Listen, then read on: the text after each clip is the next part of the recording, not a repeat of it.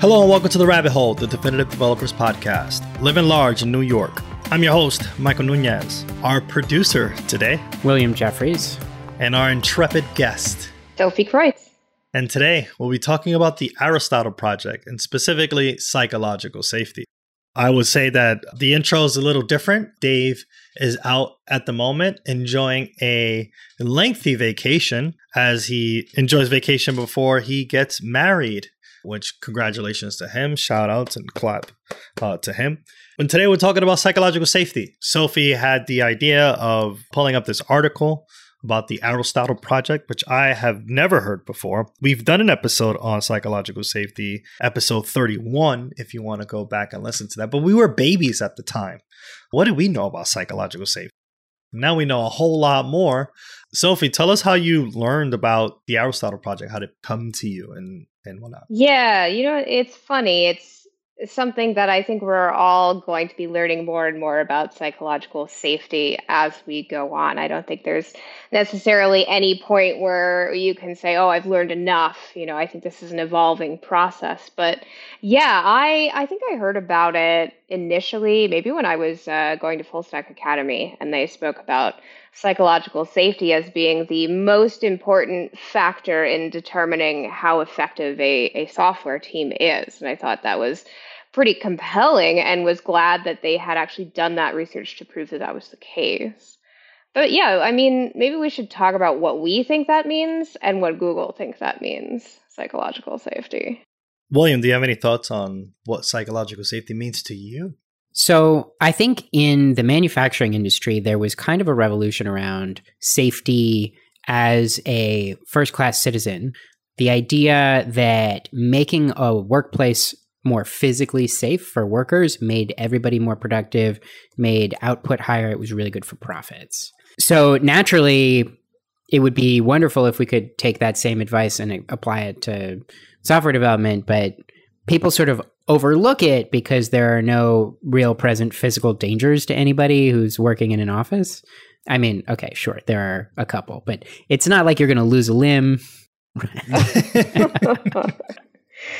yes, uh, yeah, I mean, I remember walking into my college person who tries to figure out what you want to be when you grow up. And I was like, yeah, I want, yeah, the advisor, I want to be behind a desk where all my limbs are safe, which meant that I did not want to be a computer engineer anymore. I didn't want to like deal with the soldering iron where I could burn myself by accident and I have to wear an apron to do the job. No, no, no, no, no. I want to be super safe in front of my computer where I'm punching keys. And the thing that will kill me is arthritis. Arthritis is what's going to get me, not like me losing my wrist, you know? It's a painful way to die, you know. arthritis. But I think that there is real value in trying to make the workplace safe for people who work in an office have different kinds of dangers that make them less productive. And I think they're primarily social. There's real danger when you are excluded from the group or ostracized in some way that, that triggers a really basic reaction in people, makes them much more closed off. And, and I think you can see how that would make a team less productive the same way that not having proper guardrails in place or, or having people out because of real workplace injury makes teams less productive. Right, but perhaps it's more subtle in some ways, so harder to address. Yeah, absolutely. I mean, it's very obvious when, you know, somebody gets their hair caught in a machine that that is a scary and dangerous thing. It's like less obvious when people aren't talking in meetings.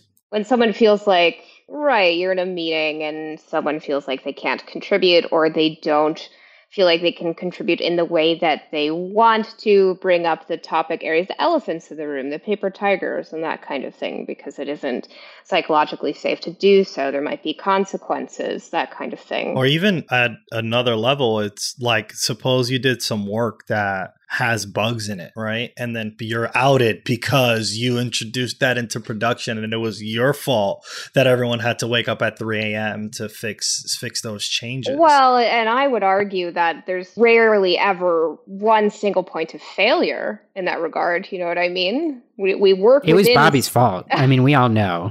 Clearly, it was Bobby's fault. That guy needs to write tests better. That's what he needs to do. And think about edge cases man, get it together, Bob. Like that probably will not feel safe at all for for Bobby at all, right? Like Bobby's gonna be think twelve steps ahead and be super anxious about the work that he picks up. He's probably not gonna test his limits and be uncomfortable in parts of the code base that he's unfamiliar with, and Bobby's gonna be a mess. He's Bobby's gonna be miserable all the time. Poor Bobby's just gonna be unmotivated. You know, he's unmotivated. Think, why? Why should I put in the effort?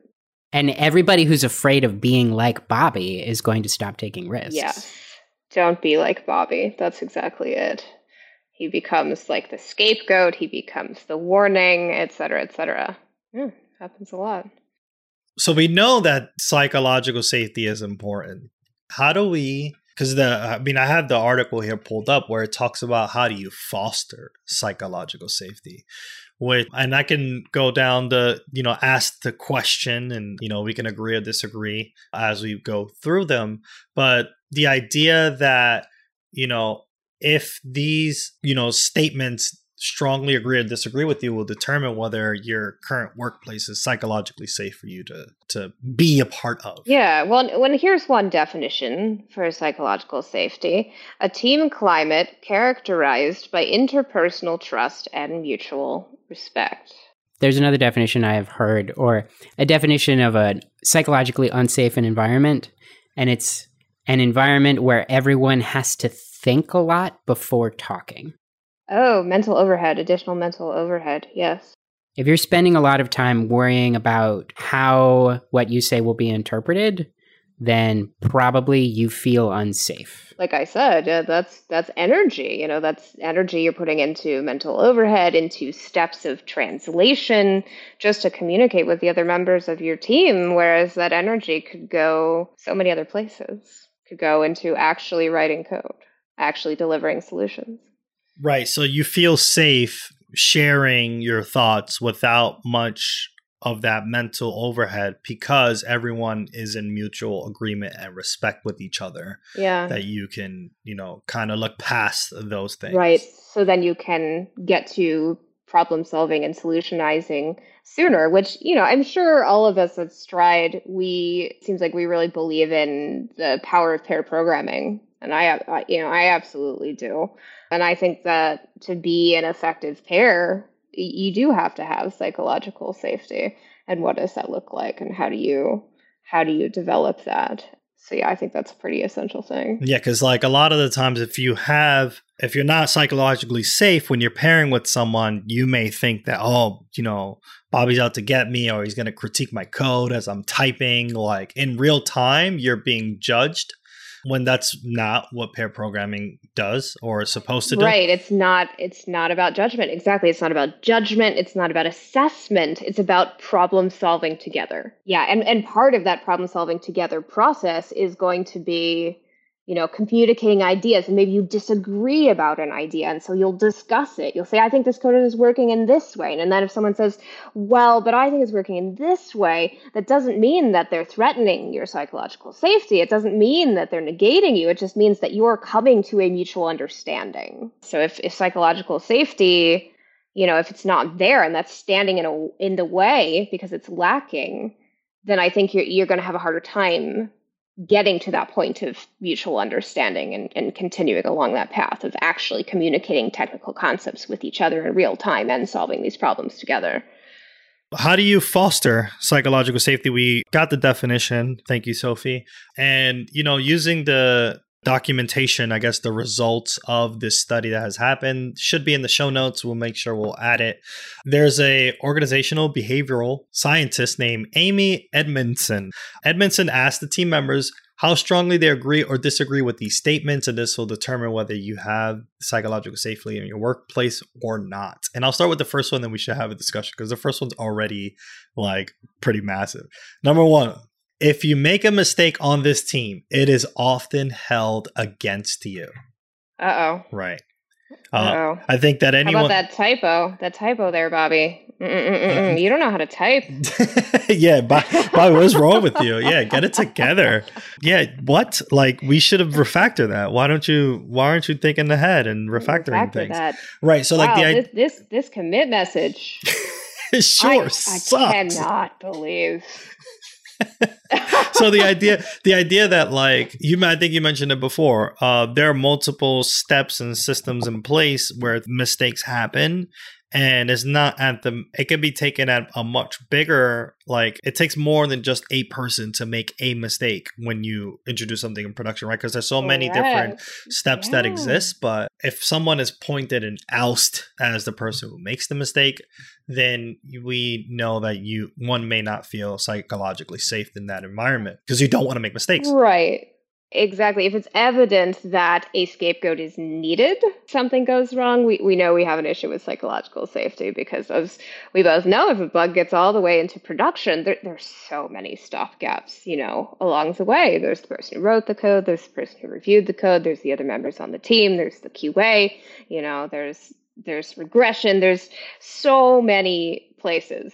Right. There's there's demo, right? Like the physical act of showing the, the thing across your team with your stakeholders. That's another point gap of checking all these different places. But it, it would, you know, even in those parts, it would there has been teams where it's like, oh no, that was Bobby who introduced that bug, as opposed to, you know, Lucy or Daisy or whoever have you who may have seen it and then said something for that change.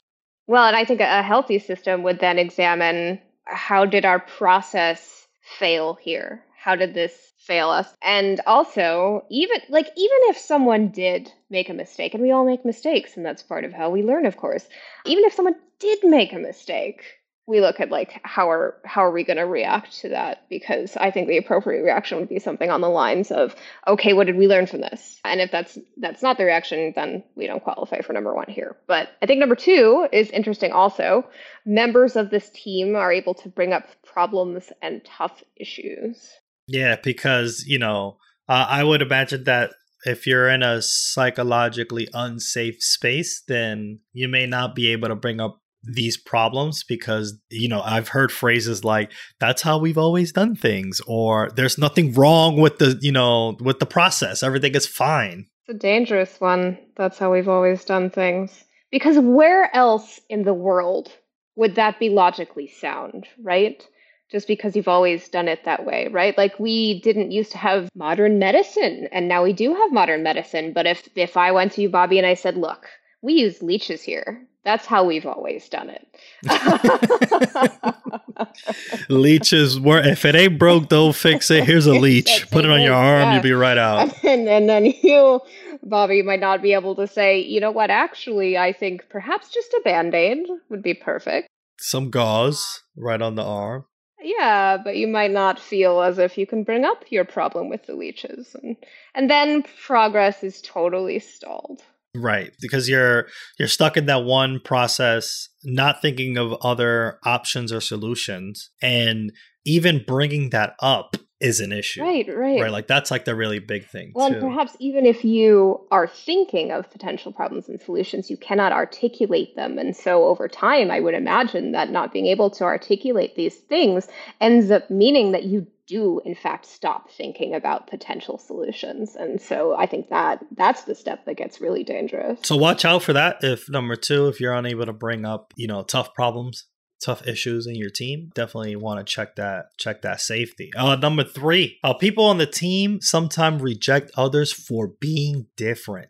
And this could go you know there's all different types of life who are software engineers. And i think that you know a lot of the times, you know, psychologically safe environment will be that there are disagreements across other people's for different th- for different reasons. Like oh i disagree with you know implementing a factory pattern in this particular module versus oh no i'm smarter than you for obvious for obvious reasons come out right? Like that's a, a completely different ways of disagreements and rejection if you will. And for being different is kind of i can imagine that being you know quite harsh on that individual who may be deemed quote unquote different. Well and this reminds me of a quote and i'm paraphrasing a little bit here but this is a quote from bill nye. He said that the more diverse a system is the better it can respond to changes. Yes, I agree with that because they're more because they're so it's the more diverse it is, the more options are available. Yeah, points of view are different. Shout out to Bill Nye, the science guy, friend of the show. Shout out to Bill Nye. Go listen to his podcast. Here's a plug for Bill Nye. He's got a podcast called Science Rules. Yes, and it does for sure. And I think that um the the idea, yeah. So like there is a difference between rejecting. I mean, reject is a hard word too, right? Like disagreement is probably the thing that I'm thinking about versus a rejection of something. And rejecting others for being different is is quite mean. So don't don't do that. That's no don't do that's no good. Don't do it. Yeah, because everyone's different. So just remember that. And a homogenous culture is not a healthy culture, right? As as that quote would imply. If you don't have diversity, you have a culture that's homogenous and therefore you don't have the flexibility that you need, especially in a, in a changing world like we do have in 2021. Right. That also brings up something in terms of hiring. I've been in the hiring part of the of the space for a while and you know the term culture fit is often used for a person that we're hiring. I forget where I picked up the verbiage or the vocabulary to think about not use the word culture fit, but a culture add. Right, we're adding to our culture by you know bringing this person onto the team versus this person fits our current culture so they should be part of it. So adding is important and you definitely want to do more adding. I love that. I love changing the language in that way. That's that's so well considered Right. And um don't reject other people for being different. That's that's the that's number 3. That Moral of the story. Yeah. Got a few more here that we can go through. It is safe to take a risk on this team. It is difficult to ask other members of this team for help. No one on this team would deliberately act in a way that undermines my efforts. Working with members of this team, my unique skills and talents are valued and utilized. Yeah, I mean, definitely it is safe to take risk on the team, very similar to number one, right? Like if you can't take risks, then when mistakes happen, you're to blame. Right. And I think this ties back into this idea if you can't bring things up, it actually starts to kill the vibrancy of independent thought and creative problem solving. And asking for help, pair programming kind of allows you to do that like in real time because you're pairing with someone. When it's difficult to ask other team members for help, you know, can be a, blocker to a lot of things because like, oh, I have my work that I need to do and if I don't finish it, I'll get in trouble and I'll be ousted if I don't spend all my energy on this because if I introduce a bug, then I'll be called out for it. So not even being able to help other individuals, you know, makes that very very difficult too. And and it creates silos if people don't ask each other for help. No one on this team would deliberately act in a way that undermines my efforts. I guess yeah, I would feel psychologically unsafe if if I had introduced something and then someone went right into my code the very next commit and changed everything. It's like, oh wow, like okay, you're definitely taking the work that yeah, I've done. Antithesis of teamwork right there. it's just the exact opposite. And always want you you definitely want to work on a place that where your skills are be are valued, right? Like the fact that people appreciate yeah. you, you coming into work and bringing in you know the good work that you do. Well, and, and think about this too. Like if I wanted to actively undermine you, Bobby, that that takes effort itself. I would have to plan. Oh, okay, I'd have to get up in the morning. I'd have to think, all right, well, I got to do my job. And I have to undermine Bobby and his job. And that's a whole other task. Yeah. Bobby always introduced bugs into the code. So I have to go and ensure that that's, he doesn't do that. So let me look at his PR, oh my God, that's gross. Let me start making some changes that I feel are better than his. And just steamrolling through all of the code changes that happen. But a more effective solution might be just to work on pair programming with Bobby. And that way we will have shared knowledge, we will have shared understanding, we will have mutual respect ultimately ideally. In the in there's a there's a ted talk i guess that goes through some of the questions that we had as well. And they talk about three things that one may be able to do to foster psychological safety in your team. The first one being frame the work as a learning problem, not an execution problem. Yes, growth mindset, I think, is what this is speaking to. Right. And the idea that, like, hey, we're all here to, we're all going to learn something new today right? It's not like you need to go execute this problem swiftly. It's like, hey, we had this issue. How do we fix it? And let's all learn from it. Right. And, and I would say it's actually more impressive. And this is a little bit of an opinion, you know, this is a little bit of an IMHO, but I think that it is more impressive. It's if someone can demonstrate their ability to learn something new rather than demonstrating something they already know. Right. Yeah. Cause like you, you're able to show, hey, I'm learning something new and and this is the way that I go about the learning process. How I learn, I've demonstrated I can learn. So clearly, I've I've demonstrated that I have good thought process and that I can. If I don't know it, I can acquire that knowledge. Number two is acknowledge your own fallibility. Fallibility. Yes. Yes. I love this one. I love it. So I make mistakes. Yeah. I mean, but this one is a little difficult. I guess it goes in tandem with the, because one would have to admit their own fallibility. And the team needs to make sure that because i'm owning up to it that people can't just point at me for it right? Like there has to be some there has to be some changes across the entire team in fallibility for us to you know be able to move forward psychologically. Safe e i guess is the word. Because if i'm the only one that's fallible that's a problem everyone has to demonstrate their fallibility. And how do we do that? Do we do it all together? do we do it in sequence? Does the team leader do it first because they're in a position of authority and power, and therefore, once they've done it, everyone else on the team can also do it? I'd, I'd be curious to see what exactly the process is here for integrating fallibility into a team and demonstrating that. I would think that it would be wise for like everyone can start doing it, but like people will definitely move forward when team leads or people with respect to do it too. Because then you know they're probably the people who are enforcing the psychologically unsafe like environment. So if they're that per- actually is that person. Whoever is deemed the you know the culprit i guess of a lot of the things we discussed before if they start to realize like hey it's all right i failed in this you know introducing this new feature. We're all going to learn. Lead by example. There you go will definitely help.